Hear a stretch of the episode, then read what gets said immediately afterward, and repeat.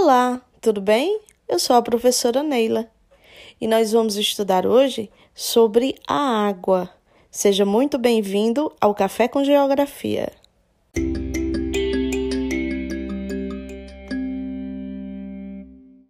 Toda a nossa água, ela veio do espaço, de carona em cometas, e não vai fugir daqui de forma alguma. As mesmas moléculas de H2O que você hoje toma já passaram pela goela de algum dinossauro alguns séculos atrás, já que a água é quase indestrutível. Mas existe apenas uma coisa que pode acabar com a água: é a burrice humana.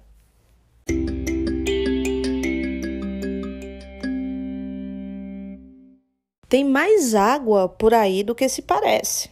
É tanta água que até no fogo existe água.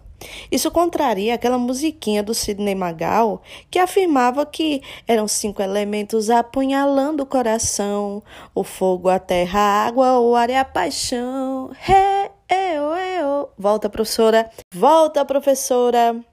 Então, mas nem o nosso amigo Magal e nem os filósofos pré-socráticos que propuseram a existência de quatro elementos, eles sabiam de algo tão fundamental. A água pode ser filhote do fogo. Quando você liga, por exemplo, o fogão em casa, a faísca do acendedor, ele quebra as moléculas do gás que sai do bocal. Isso faz soltar moléculas de hidrogênio no ar. É a prova de que Sidney Magal também não estava totalmente errado. Ele acertou numa questão.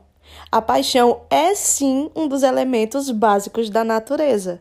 O hidrogênio se arrasta de amores pelo oxigênio. Logo que o hidrogênio sai do bocal, ele já se junta com o oxigênio do ar, sem pensar nem duas vezes e forma molécula de H2O, água, e ainda em forma de vapor. O amor entre o H e o O libera sempre energia. Essa força se manifesta para nós na forma de fogo e contagia o resto da boca do seu fogão. Num nanosegundo, o fogo das primeiras reações vai quebrando mais moléculas de gás, soltando mais a gás, que se juntam com mais Os, formando mais H2Os. Esse vapor d'água vai direto da sua cozinha para a atmosfera, ou seja, para o ar, ajudando a formar chuva no sistema de represas que abastece a sua cidade. E é isso. Uma parte da água que sai da torneira da sua pia nasce justamente no seu fogão, ali do seu lado. Mas não se trata de tanta água assim, claro. A quantidade de H2O que nasce das combustões por aí é irrelevante. Só 0,001% da água está na forma de nuvens. E uma porcentagem menor ainda dentro desse conjunto, nasceu em eventos que envolvia fogo. Mas ué, professora, e o restante da água como se formou? Bom, os 1,3 bilhão de trilhão de litros que formam o estoque de água que existe na Terra nasceu de combustões que aconteceram fora da Terra. O calor das estrelas e o forno das supernovas agitaram gás e Os, espaço afora, formando H2O vaporizado, nuvens, em suma, iguais às que pairam sobre as nossas cabeças. O sistema de abastecimento do universo é conhecido como Galáxia APM 08279 mais 5255. O número de telefone agora, professora? Não, calma. Esse corpo celeste, que tem um número de telefone, consiste basicamente em um buraco negro gigante circundado por uma nuvem maior ainda de vapor de água, que não congela graças ao calor que o centro da galáxia emite. Aí trata-se de uma nuvem que, se condensada, produziria uma quantidade de água líquida de mais ou menos 140 trilhões de vezes maior do que toda a água que existe no nosso planeta. Bom, a estimativa é de que haja somente 4 bilhões de planetas parecidos com a Terra na Via Láctea, que provavelmente boa parte deles está habitado por formas de vida tão dependentes de água quanto nós somos. Isso posto, só o reservatório da APM, não sei mais o que de tanto número, bastaria para fornecer água doce para 28 milhões de galáxias. Mas infelizmente ainda não há nada a fazer. Nenhum gato de encanamento e muito menos rouba água do espaço profundo. Então o jeito é se virar com a água cósmica que veio parar aqui na Terra. E cósmica mesmo, viu? Porque quando a Terra se formou há 4,5 bilhões de anos atrás, não havia água nessa região do sistema solar. A ignição do Sol causou uma explosão cataclísmica que expulsou as moléculas mais leves, que foi o caso das DH2O, para os fins do sistema. Mas essa água felizmente voltou. Ela veio de carona em cometas, que são basicamente bolas de gelo.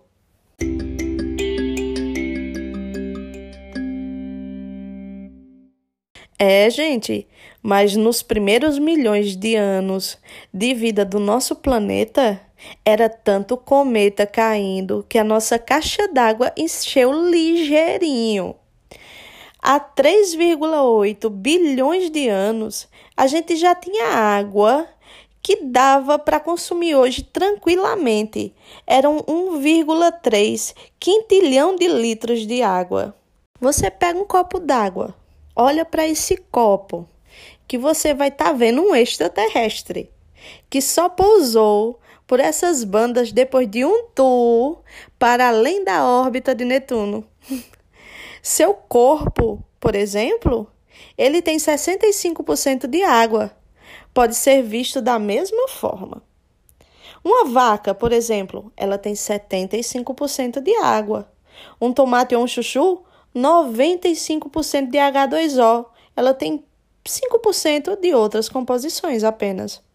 Então, nós estamos falando de uma molécula virtualmente indestrutível. Por mais que todo mundo já tenha ouvido que a água é o petróleo do futuro, que as guerras do próximo século serão por causa da água doce, ou seja, a Terceira Guerra Mundial, a frase não faz muito sentido, não. A água potável não está acabando, porque não é só um recurso finito, ela é um, um recurso eterno. Petróleo, obviamente, não.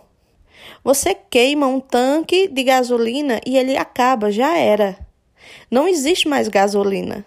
Vira tudo fumaça e pronto, acabou-se. Com a água, não. Com a água é diferente ela não se decompõe, ela não apodrece e quando ela vira fumaça, ela desce de novo em forma de gotas, que é o ciclo da água. Vocês lembram? Ela sobe em forma de evaporação, lá em cima nas nuvens ela condensa e por fim acaba acontecendo a precipitação. E tanto é assim que o H2O que você bebe hoje seja na forma da água pura, seja ela dentro de uma cerveja, de um refrigerante ou até mesmo dentro de uma picanha. Quase certamente já foi bebido por um dinossauro. E talvez tenha alimentado a banheira de Cleópatra ou até mesmo a privada de Hitler. Até o nosso xixi, eventualmente, volta para as nossas bocas na forma de água potável despoluída, claro, pela evaporação do mar, ou acaba exportando até caso o esgoto pelo qual o xixi passe desemboque no mar e vire chuva em outro canto do planeta, de carona com as correntes marítimas.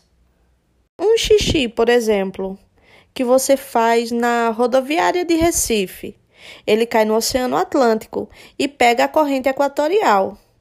De lá, ele vai até o Caribe e, com sorte, segue viagem até a Europa, via corrente do Golfo. E dependendo de onde o H2O do xixi evaporar, ele pode virar até garoa em Londres. Uma parte dessa chuva londrina, ela vai cair no sistema de abastecimento de águas da cidade. Depois dessa escala, a água do xixi pernambucano pode até acabar num copo de cristal num palácio qualquer da Inglaterra e escorregar pela goela, quem sabe, da rainha da Inglaterra, nada mais, nada menos do que a rainha Elizabeth. E lá dentro do sistema digestivo de Dona Elizabeth, a água volta rapidamente para a forma com que saiu lá em Pernambuco e o ciclo começa outra vez. Os xixis do pessoal que mora na região do Sudeste prefere outros destinos. A urina que reflete lá no pôr do sol do arpoador tende a seguir até a região sul. E depois que a Argentina acaba, ela pode entrar numa fria. Ela pode cair em forma de neve em algum canto da Antártida, e aí sim é o fim da festa. A água do xixi vai terminar esse capítulo de vida bem exilada, talvez por vários milênios, e a única chance de escapar dessa alcatraz de moléculas de água é voltar ao mar. E eventualmente para as nossas vidas. É virar cocô de pinguim ou derreter no verão, quem sabe. Mas, mesmo com os esforços para preservar as populações de pinguins e o aquecimento global, a chance da H2O congelada escapar ainda é pequena. Tão pequena que agora mesmo existem três vezes mais água doce na forma de gelo do que na forma de líquido. Mas a dinâmica da Terra não ajuda no abastecimento de água e nem na do mar. Evaporação à parte, ele ainda teima em manter 97% da água do mundo na forma de um veneno conhecido como água salgada. É aquele mesmo veneno que você bebe sempre que você toma um caldo de uma onda, mas que mata mesmo que ingerindo em quantidades muito pequenas. Dos 3% que nesse momento estão sob a forma de água tomável, Quase tudo mora debaixo da terra, num grande pré-sal aquático pouco acessível. E só 0,26% do total planetário de H2O está aí dando sopa nos rios, nas lagoas, nas represas, para consumo imediato das pessoas. Mais fontes do naipe do rio Tietê, da Lagoa Rodrigo de Freitas, entram nessa conta também, que dá 3,3 milhões de trilhões de litros. E se você consumir a água desses esgotos com esses nomes bonitos que eu acabei de falar, o que vai ter de imediato vai ser uma grande de uma diarreia. Não sei se você anda observando, mas de uns tempos para cá, passou a chover menos nesse pedaço de planeta. E provavelmente por cortesia do aquecimento global, que tem pirado o clima do planeta todinho. Algumas grandes cidades já passam por problemas de água.